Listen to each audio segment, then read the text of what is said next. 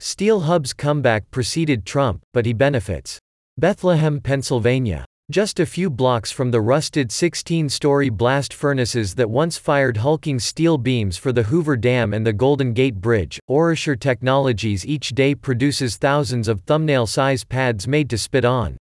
These oral swabs, part of a home HIV test kit, are products of a matrix of manufacturers, financial companies and health care institutions powering the Lehigh Valley's $41 billion economy.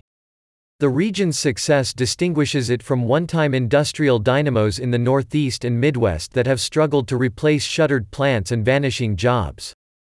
While many mid-size and smaller cities have lost out to the superstars, large urban metropolises that gulp up scads of employers, workers and customers, the Lehigh Valley is booming. There's jobs everywhere, said Stephen Polzer, 46, as he inspected assembled swabs. Mr. Polzer, outfitted with a blue mesh apron for his beard and a head cap, started at the biomedical company less than two months ago, drawn by a $17 an hour wage for manufacturing technicians and a four-day workweek. The economic renaissance has been more than a decade in the making in this eastern stretch of Pennsylvania, and it has much to do with location, luck and local leaders.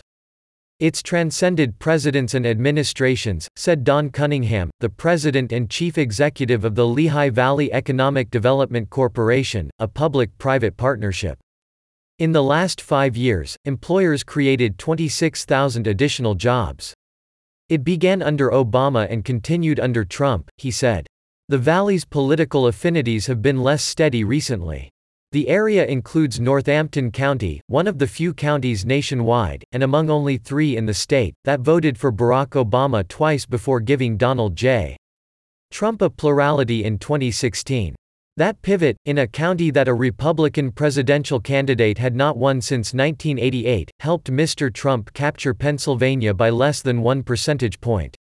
Mr. Trump's message on trade and defending jobs resonated in the Lehigh Valley, where there are memories of how foreign competition clobbered the local steel and cement industries. Whenever the rebound began, people here are feeling more secure economically, and many credit the president. The economy is 100 times better. Mr. Polzer said, and it has a lot to do with President Trump. Incentives for business and amenities for workers. A junction for interstate highways and rail lines, the Lehigh Valley is within an eight-hour drive of one-third of American consumers. That has helped attract an army of warehouses and distribution centers built by Amazon, Walmart, FedEx and UPS as they scramble to keep up with the explosion of online shopping. A network of nearby universities, community colleges and vocational high schools pumps out workers with a range of skills. And there is more available land, cheaper housing and lower taxes than in neighboring New Jersey, Philadelphia or New York City. Local and state officials laid the groundwork for a possible revival after Bethlehem's colossal mills closed completely in 1998. They built industrial and office parks, and offered millions of dollars in tax credits and abatements to lure companies to Northampton and Lehigh counties. More recent development efforts have centered on creating urban playgrounds of restaurants, bars, entertainment and culture that will attract millennial workers. The valley's three small cities, Bethlehem, Easton and Allentown, are within 15 miles of one another. Among them, residents can find an ice hockey rink, concert venues and music festivals, a casino, arts walks, breweries, a minor league baseball park, golf courses and new downtown apartments. Freshpet joined a growing cluster of food and beverage companies, including Boston Beer, Nestlé Purina, Ocean Spray and Just Born maker of the chick-shaped marshmallow treat Peeps, when it took over an old dairy factory in Northampton County in 2013. Sales of Freshpet's refrigerated meals for dogs and cats, made from giant vats of slow-cooked meat, vegetables and fruit that can be smelled before entering the parking lot, grew 27% in the last year. Now the company is building a $100 million facility in its own backyard that will ultimately add 150 people to the payroll. The state and county kicked in $900,000 in grants and tax credits. A couple of blocks away in the same Hanover Township Industrial Park, stuffed puffs, chocolate-filled marshmallows that first appeared in stores in May, broke ground in November on a 150,000 square foot manufacturing plant that will employ 134 people. The venture is backed by Factory, a business innovation center for growing food and beverage companies founded by Richard Thompson, a former chief executive at Freshpet. Hoisting up a couple of bags, he explained that the creator of Stuffed Puffs had spent seven years figuring out how to put the chocolate inside the marshmallow. With support from a New York hedge fund, Mr. Thompson opened the center in 2019. I looked everywhere from Boston to Jacksonville, he said, before choosing a site once occupied by Bethlehem Steel. Building 96, a former tool and die shop built during World War II, is now, after a $10 million overhaul, Factory's Erie headquarters. The site offers a sensory lab, a podcasting studio, a kitchen, a packaging center and a stage. For offices, he hauled in bright red shipping containers from Port Newark and put them on wheels that bring to mind mobile dorm rooms. There's also a simulated golfing range and a climbing wall, as well as a gondola cabin from a ski lift and a fire pit surrounded by Adirondack chairs to hang out. Just to the north in rural Upper Mount Bethel Township, Air Liquide opened a plant in 2018 to produce specialty chemicals for semiconductors, and construction on an adjoining facility has started. Tony Stump began working there over the summer in a full-time maintenance job for $26.50 an hour, plus benefits. He moved from Apollo, a former coal mining town about 35 miles from Pittsburgh, to take the job. It's like two different worlds, he said. There's a lot of job opportunities. Mr. Stump said of the Pittsburgh area, but it's harder to make a good wage. At his previous job, Mr. Stump made $15 an hour and had not had a raise in seven years. There's no way to survive, he said. Lots of jobs, but not real good jobs. Many of the jobs available are like the one Mr. Stump left behind. They're not real good jobs, said Tom Sedor, 78.